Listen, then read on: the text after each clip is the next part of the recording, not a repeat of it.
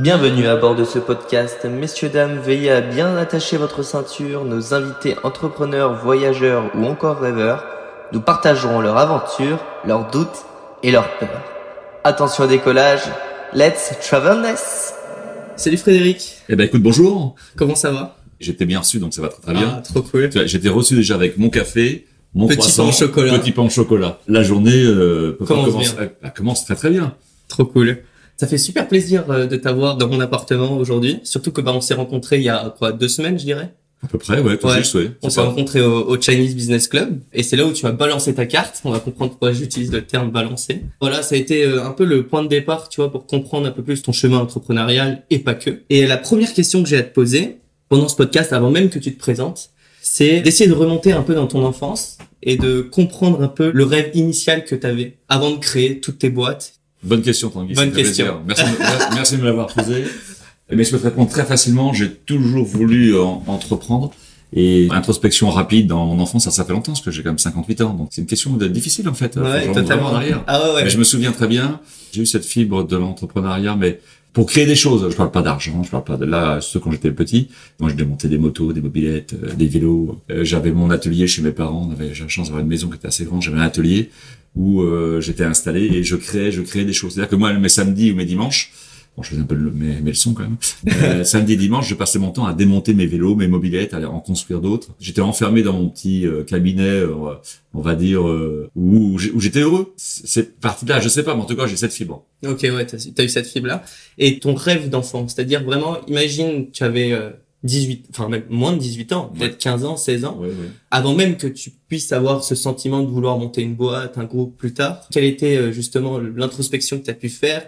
Quel a été le... Je voulais être pilote de motocross. Tu voulais être pilote de motocross? Ouais, parce que j'étais fan de, de, de motocross. Ouais. J'y vais toutes les, les revues, enfin à l'époque il y en avait quelques-unes, Moto Verte, je me rappelle très bien. Et j'étais fan de motocross. Ça c'était ma passion. Ok, Je trop. n'ai jamais été pilote de motocross, mais c'est pas grave parce que euh, c'est que j'ai pas pu l'être. Ouais, d'accord. ok. C'était un rêve, mais comme on parle de rêve, le Ouais, rêve, ouais, non, bien sûr. c'est inatteignable le rêve. Ouais. Mais par contre, c'était un objectif parce que j'étais fan, j'allais voir pas mal de courses et c'est aussi pour ça que je démontais des mobilettes, des vélos, euh, des Solex, euh, tout y est passé parce que j'avais cette, ce côté mécanique, j'aimais bien, ça sentait l'essence, l'huile euh, et ça c'était mon. Ouais, la bonne odeur, ça bonne, bien la bonne- la bonne- la bonne odeur, ouais. la bonne odeur qui me plaisait à l'époque. Ok, d'accord, ouais. Et justement, t'as fait quoi comme étude? Eh ben, au niveau d'études, c'est assez simple. j'ai deux extrêmes. Le seul diplôme que j'ai, c'est un CAP. D'accord. J'ai un CAP parce que à l'école, je passais plus de temps à jouer au foot euh, qu'à étudier. Et j'ai un CAP en électromécanique. Alors j'en suis assez fier parce que c'est ce qui m'a permis après de grandir côté technique. Moi, j'ai une formation plus technique. Alors un CAP, on me dit, ouais, mais t'as qu'un CAP. Oui, peut-être j'ai qu'un CAP, mais ça m'a permis de retravailler après. J'ai repris des cours de soir plus tard. Et ensuite, euh, en 2016, donc c'est pas très vieux, j'ai fait une, une école de management pour vraiment être euh, vraiment, quand on entreprend, savoir gérer ton entreprise, avoir une vision totalement différente de ce que j'ai pu apprendre. Mais la question, c'est de savoir le seul diplôme que j'ai que j'ai eu, c'est mon, c'est mon, c'est mon CAP. Euh, le seul diplôme jeune. Après, c'est autre chose. Après, j'ai travaillé et je me suis reformé de nouveau. Mais jeune, c'est un CAP. Je suis super content. J'adorais ça. C'est une machine-outil. Euh, Ouais, ouais, super démonter, pratique. pareil, toujours pareil, démonter, remonter, faire des tableaux électriques, faire des plans. Et c'était une belle expérience. Ok, trop bien. Et est-ce que ce CAP t'a permis d'entrer d'autant plus un peu dans l'innovation de par à ton entreprise? Bah, Forcément, créer des balances, euh, en vendre, ça part par de l'innovation. Oui, alors au départ, j'ai j'ai pas créé Ouais. tout de suite, bien évidemment, mais euh, comme j'avais cette fibre, j'ai toujours d'ailleurs euh, technique. Oui, ça m'a permis de comprendre ce que c'était un circuit électronique, ça m'a permis de comprendre ce que c'était un capteur. Parce qu'avec des bases, même si on, on vient à CAP, c'est pas des grandes bases, mais je me suis formé après, je suis retourné au CNAM, euh, donc l'école des arts et métiers, en cours du soir pour euh, pour apprendre. Le, la, la première marche m'a permis d'aller à une deuxième, une troisième, une quatrième. Après, l'escalier, il est sans fin. Donc, de toute façon, mais c'est d'aller là où on veut. Et ça m'a permis, oui, quand je vais visiter une usine aujourd'hui, comme hier, je sais de quoi je parle. Et Ouais. Je sais qu'on me raconte pas d'histoire. Le côté technique, je le maîtrise parfaitement. Et justement, le fait d'avoir créé une entreprise que, que tu as créée avec ton papa, c'est ça? Et Oui. et t'as pas eu trop peur justement un peu de cette peur de déranger? Dans le sens où bah, entreprendre avec ton père, qui fait que bah, ton père a peut-être ce qu'on pourrait penser, peut-être plus d'expérience ou autre. T'as pas eu peur justement d'entreprendre en tant que enfant Pas du tout. Euh, ça, cette peur, je l'ai jamais eu. Moi, je voulais travailler avec mon père. Mon père était entrepreneur déjà. Ouais. Donc, j'ai eu la, enfin, la chance, oui, d'être dans une famille d'entrepreneurs. Il a fait Mon grand-père était entrepreneur aussi. Euh, mon père avait une entreprise euh, dans l'électronique. Donc c'est aussi pour ça que je ouais, suis ok. fan Le d'électronique. lien, ouais. Électronique, électromécanique. euh, donc j'étais baigné dedans tout petit. Moi, j'étais dans les ateliers de mon père euh, tout petit, avec les, les employés, à les aider. Euh, je travaillais toujours euh, juillet août avec lui parce que ça me plaisait. Ouais, ça te Et plaisait. euh, moi, je voulais travailler avec mon père. Et mon père a revendu ses entreprises à un moment de sa vie. Il les a revendues parce qu'il avait dur pas marre, mais il avait beaucoup d'employés. Il voulait faire autre chose. Et à ce moment-là, on s'est associés. C'est-à-dire qu'on s'est associés 50-50 comme si je m'associais avec un inconnu. Mon inconnu, c'est mon père. Ouais. Mon père m'a amené son savoir-faire. Il m'a amené euh, bah, tout ce qu'il avait appris au cours de sa vie, comme si moi j'amenais à mes enfants. Donc c'est une côté de transmission. Et j'ai pas eu peur du tout euh, parce qu'il m'a fait confiance. Et pour moi, c'était une grande euh, richesse de pouvoir travailler avec mon père. C'est ce que je voulais faire. Bon, pourquoi j'en sais rien, c'est comme ça. Je voulais pas travailler ailleurs, je voulais être chef d'entreprise, Ouais. travailler avec mon père, et puis après. Et vivre un peu, bah, justement, après, cette parti, histoire. parti, euh, Après, il a fait autre chose, c'était plus vieux, c'est normal. Ouais, d'accord, ouais. Parce Mais, que, euh, ouais, t'as continué ensuite, euh, donc sans ton père. Et, Ouais, ouais, euh, une bonne partie. L'entreprise a été créée en 1990, donc elle a 33 ans aujourd'hui. Donc mon père m'a accompagné, mais il m'a toujours laissé faire. Il m'accompagne dans le sens où, m'a dit, écoute, tu t'occupes de la gestion, tu t'occupes des banques, tu t'occupes de tout. Moi, je t'amène mon côté technique pour t'aider. Mon père avait été inventeur, moi je suis devenu inventeur après, quand j'ai inventeur, on a déposé des brevets sur des produits qu'on conçoit nous-mêmes. Et, euh, et papa donc m'a m'a amené cette fibre et puis le, le, le côté chercher les produits innovation. Ça D'accord, ouais. C'est cette partie-là qui m'a amené. Et puis après tout le reste j'ai appris. et ça fait quoi de- d'entreprendre depuis bah, plus de 30 ans, du coup? Je vois. Ça, Ça fait du bien. Non, ça je rigole, bien. non, non. Mais tu parlais pas- de liberté, tu me parlais de... je voulais être libre. Moi, mon leitmotiv, c'est, pareil, il a changé au cours de ma vie. Mais au départ, les prémices, c'est que je voulais travailler chez moi, je voulais pas de patron au-dessus de moi, et je voulais autonome. Autonome dans mes décisions, autonome dans mes choix, autonome euh, dans ma vie, enfin, pas qu'on vienne me, tous les matins m'embêter. Enfin, m'embêter, c'est pas embêter, mais quand tu es dans une entreprise, t'as forcément quelqu'un au-dessus, et ce qui est normal. J'aurais- sûrement accepté, hein. Mais là, je suis autonome. J'ai accepté de dire, je gagne, pendant deux ans, je, j'ai rien gagné en argent. Ouais. Et euh, j'ai construit au fur et à mesure. Mais c'est mon histoire. Ça marche, c'est la mienne, ça marche pas, c'est la mienne. Et pendant ton chemin entrepreneurial, justement, c'est une question très très large. hein. Mais quelle est la plus grande peur que tu as eue au- bah, tout au long de ton parcours? Y a une peur qui est récurrente de toute façon quand tu es entrepreneur, c'est de plus avoir de clients. Ouais. Et c'est parfaitement récurrent. Euh, du premier jour jusqu'à aujourd'hui, jusqu'à la semaine prochaine, je dis, attends, si mes clients, enfin, plus de clients, ça- ça vient pas d'un seul coup, mais perdre des marchés ou que les gens appellent plus ou que bah, ton chiffre d'affaires il baisse pour euh, alors des raisons, euh, tiens, la Covid ou je ne sais quoi, des choses qu'on ne maîtrise pas du tout. Quand tu maîtrises, tu sais à peu près où tu vas. Mais il y a plein d'éléments extérieurs que tu ne maîtrises pas. L'euro qui, qui se casse la gueule par rapport au dollar, ou quand tu achètes tout en dollars, et ben tu dis, oh là là, mince, Ah ouais. tu perds de la marge sans rien faire, mais tu peux être le meilleur gestionnaire du monde, tu peux rien faire. Donc la, la peur, c'est l'appréhension de, de perdre des choses que tu maîtrises pas, tes clients. Je parle même pas de concurrence, les concurrents. Je- il y a du travail pour tout le monde, hein, absolument. Mais c'est ça, c'est de perdre des clients. là.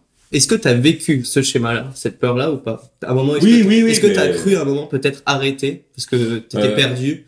J'ai euh, arrêté jamais, mais euh, faire autre chose, oui. Rester entrepreneur, Ouais. mais peut-être dans un autre métier. Et tu avais pensé à quoi? Il y a un moment, je voulais faire, c'est ce qui me passionne. Moi, je suis passionné par la fabrication. Je suis passionné par accompagner des, des jeunes. C'est-à-dire, tout ce que j'ai pu acquérir en 33 ans, j'ai réussi, j'espère, à accumuler des expériences, des bonnes, enfin, il n'y a pas de mauvaises d'ailleurs, mais en tout cas, tout à fait différentes. J'ai accompagné des jeunes dans les startups, investir dans les startups, bon, ça, je le fais déjà. Euh, en tout cas, être proche des jeunes pour leur dire, venez, je vous aide, peut-être comme mon père a fait pour moi. Et c'est pas changer de métier du tout, parce que j'ai pas cette capacité-là, Ouais. ça m'intéresse pas. Tout ce que j'ai acquis, je le garde, et peut-être le transformer autrement. Et le transformer autrement, c'est dans des startups, même si c'est des métiers différents, mais en tout cas, ce que j'ai appris reste. T'apportes euh, énormément euh, une écoute envers les jeunes. C'est ce que tu trouves euh, justement bah, hyper important, c'est ça. Et c'est ce que d'ailleurs ce que tu fais aujourd'hui avec moi. Hein. T'as accepté de tourner ce podcast avec moi, ce que j'apprécie beaucoup. Et euh, j'avais vu euh, pendant euh, ton passage sur Europe 1 en Oui. 2019, tu disais justement que euh, tu voulais exprimer bah, ce désir de devenir chef d'entreprise, donc ce qu'on vient de dire, et que tu voulais concrétiser tes idées. Qu'est-ce que tu voulais dire par concrétiser tes idées? Concrétiser ces idées, c'est aller au bout. C'est pas dire, tiens, je- j'essaye, je regarde. Je veux pas avoir de regrets. Je veux pas de regrets, c'est-à-dire aller au bout de ce produit, créer ce produit, le fabriquer. Moi, je veux pas de regrets, c'est j'y vais, je le fais, je me débrouille pour le créer. Ça marche, ça marche pas, ça c'est autre chose. Ouais. Mais euh, concrétiser, je vais au bout. Que ce soit au bout d'une association avec quelqu'un, européen, j'avais fait une avec, euh, j'étais avec Jérôme, je crois à l'époque. Euh, on avait lancé des balances connectées pour l'apiculture. Ouais. Ça n'existait pas. On a lancé cette balance, on a déposé un, enfin, un brevet, on a innové, on a été au bout de l'idée. On a concrétisé. Et je peux dire qu'on arraché les cheveux comme euh, des soirées à, enfin, des soirées compliquées. Je me retrouvais créateur d'entreprise dans mes débuts. Seulement avec l'expérience que j'avais, c'était un peu plus facile, peu plus rapide. C'est ça concrétiser son idée. C'est aller au bout. Et après, tu dis, ok, j'ai eu raison, j'ai pas eu raison, mais j'y vais au bout. Ouais. Si on voit, par contre, avec, un- je mets peut-être un petit bémol, si j'avance et je vois qu'on va se casser la figure, là, je sais m'arrêter. Ouais, tu mets le haut là et. Mais on va au bout. On va au bout. Le bout, c'est quoi? C'est stop, j'arrête ou je continue. C'est ça le bout. Ouais. Et t'avais pas eu l'impression de même alors peut-être que c'est ce qui t'a permis que ce soit moins monotone d'accompagner d'autres personnes ou autre. Est-ce qu'à un moment pendant ton parcours t'as eu cette impression que ce soit toujours monotone, un peu toujours les mêmes choses? Parce que être entrepreneur on vend souvent comme euh, ce n'est jamais la même journée. Comment tu le ressens? Euh, ce n'est jamais la même journée, oui, mais je crois que c'est propre à tout le monde. Hmm. On passe rarement deux fois la même journée. Ça peut être monotone parce qu'en fin de compte, on fait toujours la même chose. Ouais. La journée est différente, bien évidemment, mais les tâches reviennent. On a nos clients, on a nos fournisseurs, on a nos partenaires, on a nos emmerdes, on a nos joies. C'est la même chose qui revient, mais dans un sens différent. Mais par contre, c'est assez monotone quand même. Et moi, ce besoin de faire autre chose à côté est nécessaire justement pour avoir une rupture avec cette monotonie. C'est plutôt une musique qui est un petit peu toujours la même, et j'aimerais bien rajouter des notes un peu plus aiguës, un peu plus graves, qui viennent se greffer pour amener une autre musique. En fait, et cette musique, c'est quoi? C'est la stimulation. Ouais. Et pour être stimulé, alors que ce soit chef d'entreprise ou autre, hein, euh, ça peut être du sport, ça peut être de la peinture, ça peut être de la lecture. La stimulation, c'est des éléments extérieurs qui viennent sur ta, la voie de ton travail, de ton chemin, pour t'aider, pour t'accompagner.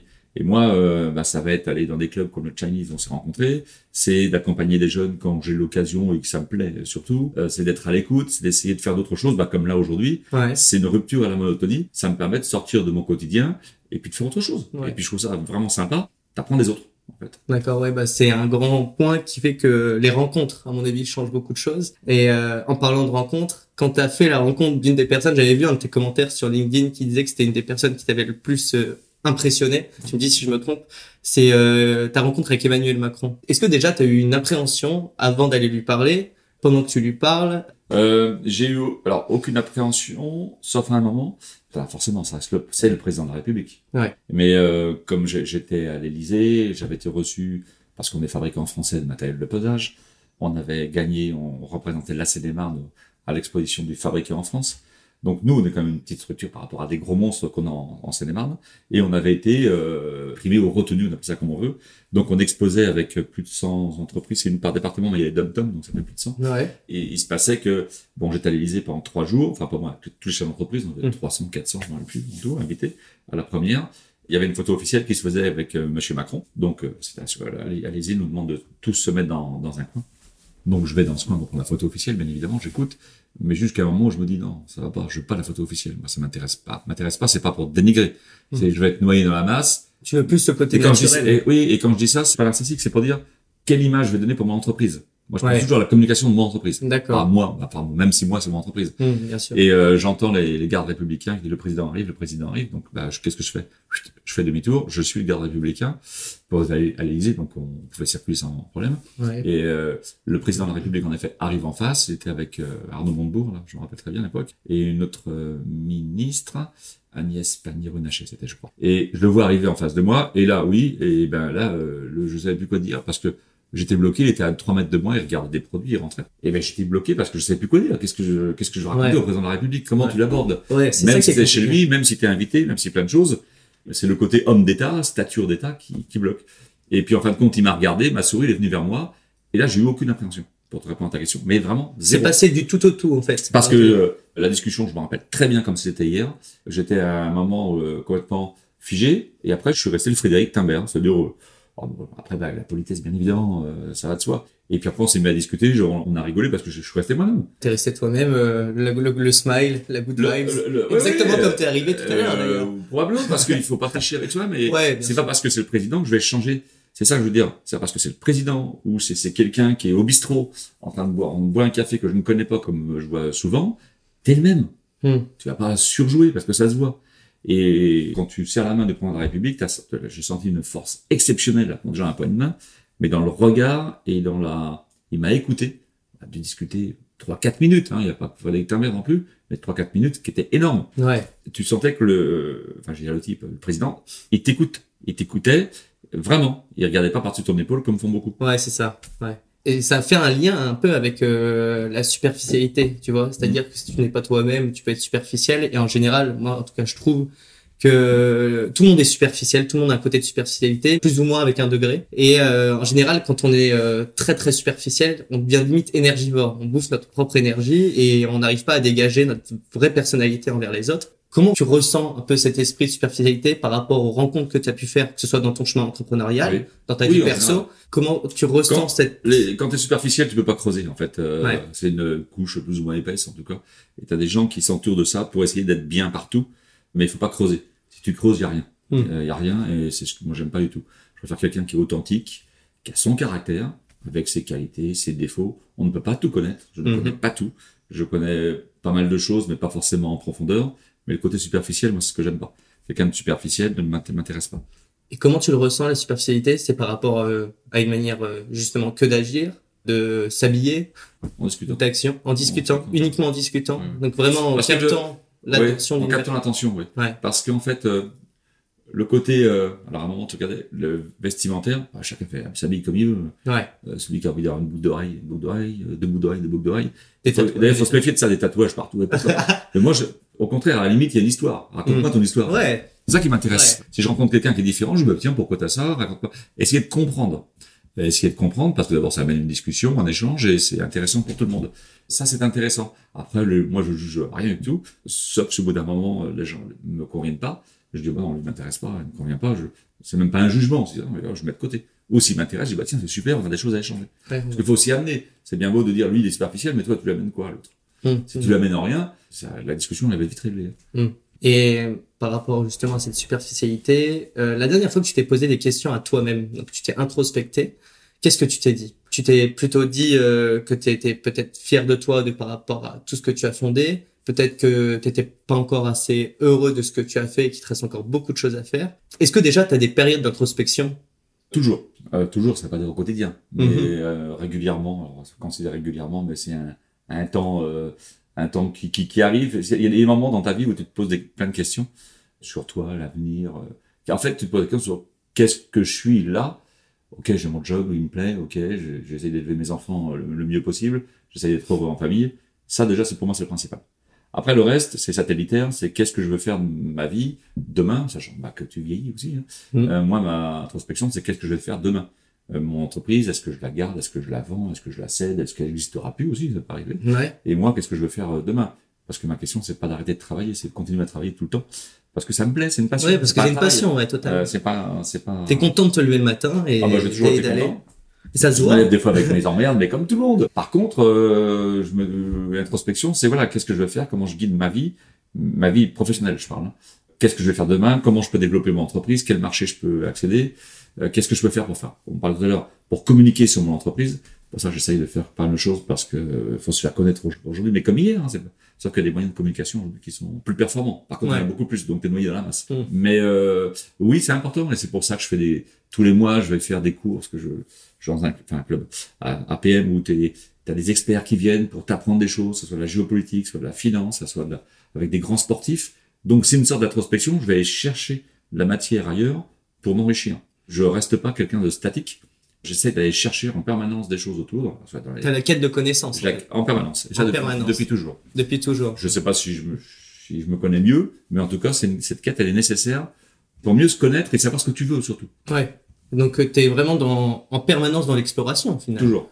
Et Un explorateur, mais sédentaire. ouais. Et est-ce que justement tu vas euh, quand tu t'explores entre guillemets, Hmm. tu euh, grâce à ton entreprise ou non, tu voyages euh, beaucoup Oui. ou pas? Et parmi ces voyages euh, que tu vas peut-être me raconter, est-ce que ça t'arrive aussi de t'introspecter et de réussir à capter d'autres émotions qui sont différentes que dans ton quotidien habituel pour euh, justement aussi prendre un peu ce en faire un peu une introspection et justement prendre pour soi pour mieux apprendre à se connaître? Oui. Alors, tu as, différents types de voyages. Quand je voyage, je je vais à l'autre bout du monde pour mon travail. Ouais. J'ai pas le temps. J'ai pas le temps parce que tu as le décalage horaire, la fatigue. J'y vais vraiment pour travailler, c'est-à-dire je me concentre euh, à aller visiter des usines, enfin, peu importe ce que je fais. Mais bon, il y a quand même le côté écoute des gens qui sont différents. Mais là, Mm. on pourra en parler un peu parce que tu dois te dire, euh, quand je vais en Asie, l'asiatique, il raisonne pas comme nous et nous, on raisonne pas comme lui. Ouais, il a pas un qui est meilleur que l'autre. hein. Mm. Euh, c'est de dire, euh, attends, lui, il me dit ça, mais qu'est-ce que ça veut dire réellement? Donc, c'est une forme d'introspection dans essayer de comprendre ce que veut dire l'autre. C'est Mm. plus un décryptage. Ouais. Le décryptage, c'est pas dire, oh, bah, attends, c'est un con, il comprend rien. Non. Qu'est-ce qu'il veut me dire? Ça, c'est dans le côté travail. Côté euh, Hors voyage, j'ai eu la chance de, de partir de Fontainebleau Ouais. en camion, en remorque, et de traverser toute la Libye jusqu'à la frontière euh, algérienne, dans les dunes. D'accord. Avec un pote qui m'avait emmené, on encadrait 20 voitures 4x4 qui, qui faisaient un, petit, un raid. Et euh, arrivé en Libye, on était entouré par des, c'était à l'époque de Kadhafi, par des, des policiers libyens qui nous suivaient parce que c'était comme ça. C'est pas dangereux, c'était comme ça. Et j'ai découvert des gens vraiment fabuleux, en fait. C'est ça. Ouais. Alors déjà dans, les, dans hein, pas, on était dans le désert de Libye, qui est là, qui est un des plus, un des plus beaux du monde, en tout cas ce que j'ai vu, des couleurs, Avec des des couleurs vues. orange. Jamais vu ça. Euh, magnifique. Folle. Et euh, avec un désert à 400 km autour de nous, il y avait que du désert, donc on était vraiment seuls. Et là, tu es avec ces gens libyens, qui parlaient français en plus, qui aimaient la France, et on a partagé des moments fabuleux, pas la même culture, rien en commun, sauf l'humain. Et là, t'apprends. Et là, tu dis, ouais, et t'es tout seul dans le désert avec les mecs, c'est quand même super. Ouais. T'as rien, hein. T'as un bout de pain que eux t'ont fait cuire dans le sable, t'as que dalle, mais pourtant t'es heureux et tu partages. Est-ce que tu pourrais me dire une rencontre phare, justement, quand tu étais en Libye, une rencontre qui t'a peut-être plus marqué qu'une autre, où la réciprocité était la même, c'est-à-dire que la personne qui te voyait comme toi, tu voyais cette personne-là, et ben faisait, entre guillemets, une étincelle du fait de, bah, de vous raconter plein de choses, de par vos cultures, de par... Euh, c'est l'échange avec des, des, des gens qui étaient. euh, C'était un, un, un policier. Il s'appelait Mokhtar, monsieur. Lui, il nous voyait comme. euh, Bah, t'es à l'étranger, t'es en France, donc liberté, richesse, enfin tout ce que tu peux imaginer. Et puis moi, je le voyais rien du tout. Mais je dis, le, bah, il est policier en Libye, donc c'est pas le même monde du tout. Hein. Ouais. Et en fin de compte, l'échange, ben, on a parlé de ça. Il parlait très bien français, donc c'est une chance. Mhm. On a pu échanger. Euh, Il parlait de sa famille, ses enfants, euh, sa femme, sa culture. Et c'est intéressant dans le sens où on est identique même si on est différent. Parce que d'abord, on est humain, on est un moment où tu arrives sur Terre, un peu comment tu t'en vas. Et entre les deux, qu'est-ce que tu fais? Et ben, c'est- cet échange, je me rappelle toujours parce que c'était, euh, alors dans les termes exacts, je sais plus, mais quand tu es assis, tu discutes. Bon, on s'est vu plusieurs fois parce qu'on était pratiquement 12 jours ensemble, mais c'est des moments intéressants.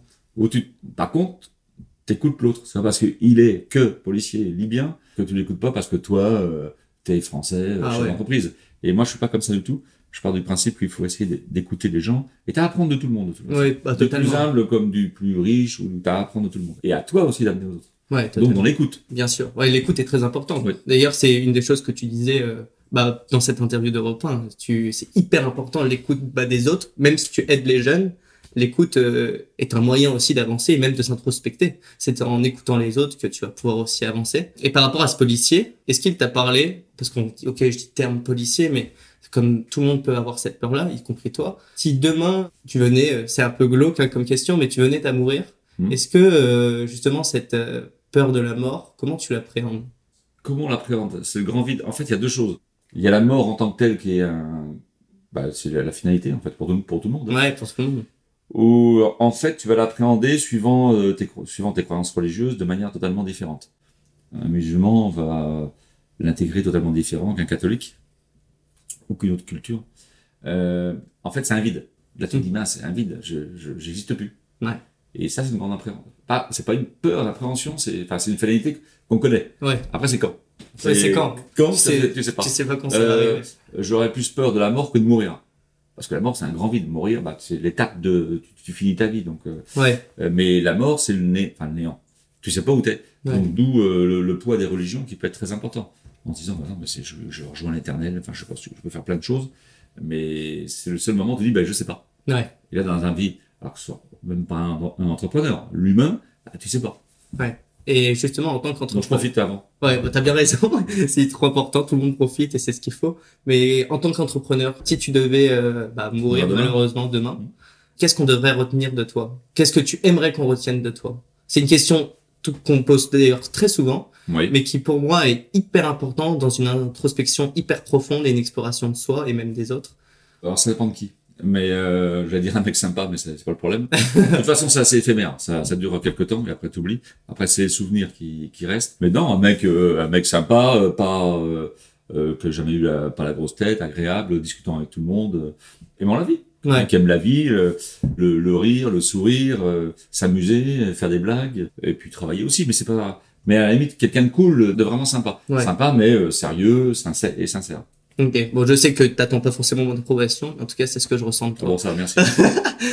En imaginant ta mort, Oui. comment tu perçois justement le groupe Timber à, à ta mort? Oui. Comment tu verrais euh, son évolution? Eh ben, je meurs demain, c'est une de mes employés qui reprendra l'entreprise. Ouais, ok. En fait, l'idée, le, le- le rêve suprême, c'est que l'entreprise perdure, qu'elle soit vendue, cédée ou peu importe, hein, Mhm. perdure, existe toujours parce que j'aurai créé quelque chose. Et quelqu'un d'autre aura été capable de la démultiplier. Mhm. Moi, mon job, mon rôle, c'était de, de- de faire quelque chose déjà au départ en partant de zéro, vraiment zéro, et qu'ensuite ça perdure. Si de- demain je la vends, et c'est probablement ce qui arrivera, euh, ça sera à un, un groupe ou un homme ou je ne sais pas qui euh, qui permettra de la booster là où moi je ne savais pas faire. C'est-à-dire que je pars du principe qu'il y a des gens qui sont nettement meilleurs que moi, logique, mais qui vont l'amener à un cran encore au-dessus. C'est même pas un rêve. Un rêve, c'est euh, de dire ce serait chouette. Parce que tu te vois un peu aussi comme un inventeur actif. Ouais. C'est-à-dire que tu es en perpétuelle euh, recherche de toujours créer, par exemple, une nouvelle balance, un nouveau Mhm. produit, ou euh, créer une nouvelle euh, idéologie autour de l'entrepreneuriat, essayer de comprendre peut-être d'autres moyens de communication, d'autres moyens de marketer, Oui. d'autres moyens. Oui. Il y, a, il y a plein de choses en fait là. Il y a, il y a beaucoup de choses dans la question. En fait, euh, au niveau, je suis en recherche perpétuelle de produits, oui. Mais perpétuelle, ça veut pas dire que je me lève tous les matins en, en me disant ah faut que je trouve un produit. En fait, je me pose jamais la question. Et ça revient à ce qu'on disait précédemment dans l'écoute. Là, c'est l'écoute de mes clients qui recherchent des produits. Et là, on va créer. Et là, un exemple concret, on va venir à quelque chose que j'ai créé. On voulait peser des ruches. Au début, on a mis une balance tout à fait traditionnelle sous des ruches. C'est-à-dire que ta, balance, elle est sous la ruche, la ruche, elle est dans la forêt, et toi, tu reçois ton information sur ton iPhone. Donc la balance, j'en avais, on a créé ça, c'est même pas créé, on a adapté. Puis je me suis dit, le produit, en fait, il est trop cher par rapport au, marché de la ruche. Et là, j'ai commencé à réfléchir. C'est-à-dire que j'avais vraiment un objectif, personne ne l'avait fait. Et on a créé un produit de pesage qui était hyper simpliste, avec un prix euh, qui n'avait rien à voir avec le premier, et qui nous a permis de vendre beaucoup de matériel. Et la réflexion, elle est partie au départ disant, parce que je me suis posé la question, j'aurais très bien me dire, on, vend la, la première balance qui se vendait, on se fera toujours sa prix, mais j'ai cherché plus loin. Et c'est là, je pense, le côté euh, inventif plutôt qu'inventeur, d'aller chercher plus loin qu'est-ce qu'on peut faire pour optimiser et créer un nouveau marché. Parce que le job d'entrepreneur, c'est aussi d'avoir des marchés, de gagner de l'argent et que l'entreprise bah, prospère et perdure. Ouais. Et là, euh, c'est ce que j'adore. C'est-à-dire, attends, il y a quelque chose, on va chercher. Et ça, je l'ai eu. À chaque fois, la démarche était la même pour plein de produits. Mais ça a toujours été quelqu'un de l'extérieur qui venait, mais que j'écoutais. Très bien pu lui dire, monsieur, je ne sais pas faire, moi, le pesage en apiculture, c'est pas mon job. Moi, je Ouais. vends du pesage pour les pâtissiers, les boulangers, l'industrie. Mais euh, c'est le côté attentif et on en revient toujours même à l'écoute. Quand tu écoutes des choses et qui marquent, attends, ça on peut le faire. Et je l'ai eu récemment sur d'autres produits où on a développé le produit, déposé un brevet parce qu'il y avait quelque chose à faire. Et par rapport à l'invention d'une balance euh, donc made in France, Mhm. À quel moment tu t'es dit que tu allais créer une balance plutôt qu'un autre produit? Un matin, quand je me suis levé. C'est vrai? Ouais. Et Mais c'est- ça germait déjà dans la tête. Hein, C'est-à-dire, euh, Ouais, ouais. c'est là où ma femme me dit que t'es complètement dingue. euh, J'ai dit si, si, on vend des balances euh, chinoises à 390 euros. Et ben nous, on va en faire une française. Mais c'est pas par hasard. C'est pas pour me dire Mhm. je vais faire une balance française. Il y a tout un écosystème qui est autour. Si j'arrive à créer ma balance française, que personne ne fait, hein, ne Ouais. faisait, parce en fait, je vais capter déjà, je vais pouvoir communiquer sur le Made in France. Mhm. Je vais pouvoir capter des journaux, des télévisions, tout un des réseaux de communication, des réseaux sociaux pour parler de mon produit. J'aurai quelque chose à raconter. Parce qu'on a besoin de quoi? On a besoin de raconter une histoire.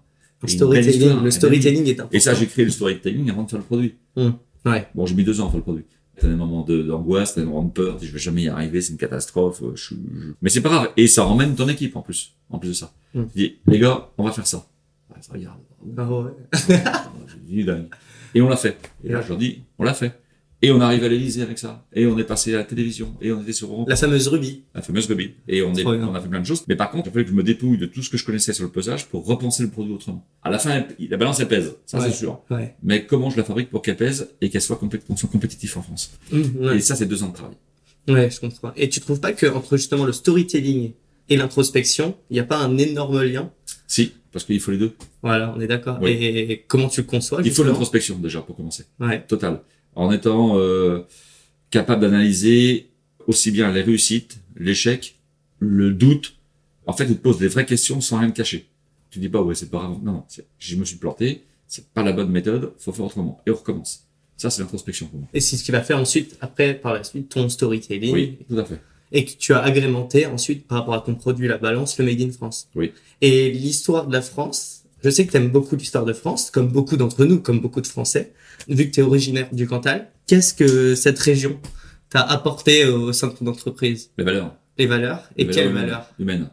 Les valeurs humaines, l'écoute des gens, moi je sais pas, qui ont des métiers difficiles parce que j'étais élevé avec des gens bah, qui étaient éleve- éleve- éleveurs, euh, enfin agriculteurs éleveurs. Il y a plus d'élevage euh, dans le Cantal que d'agriculture pure et dure. Ces gens simples où tu, enfin la simplicité, des, mais des gens hyper travailleurs où tu, bah, ils faisaient leur saucisson, leur jambon. Euh, Moi, des souvenirs d'enfance, c'est manger le saucisson qui était au bout de la table euh, avec le pain qu'ils avaient fait eux-mêmes Le fromage. le fromage.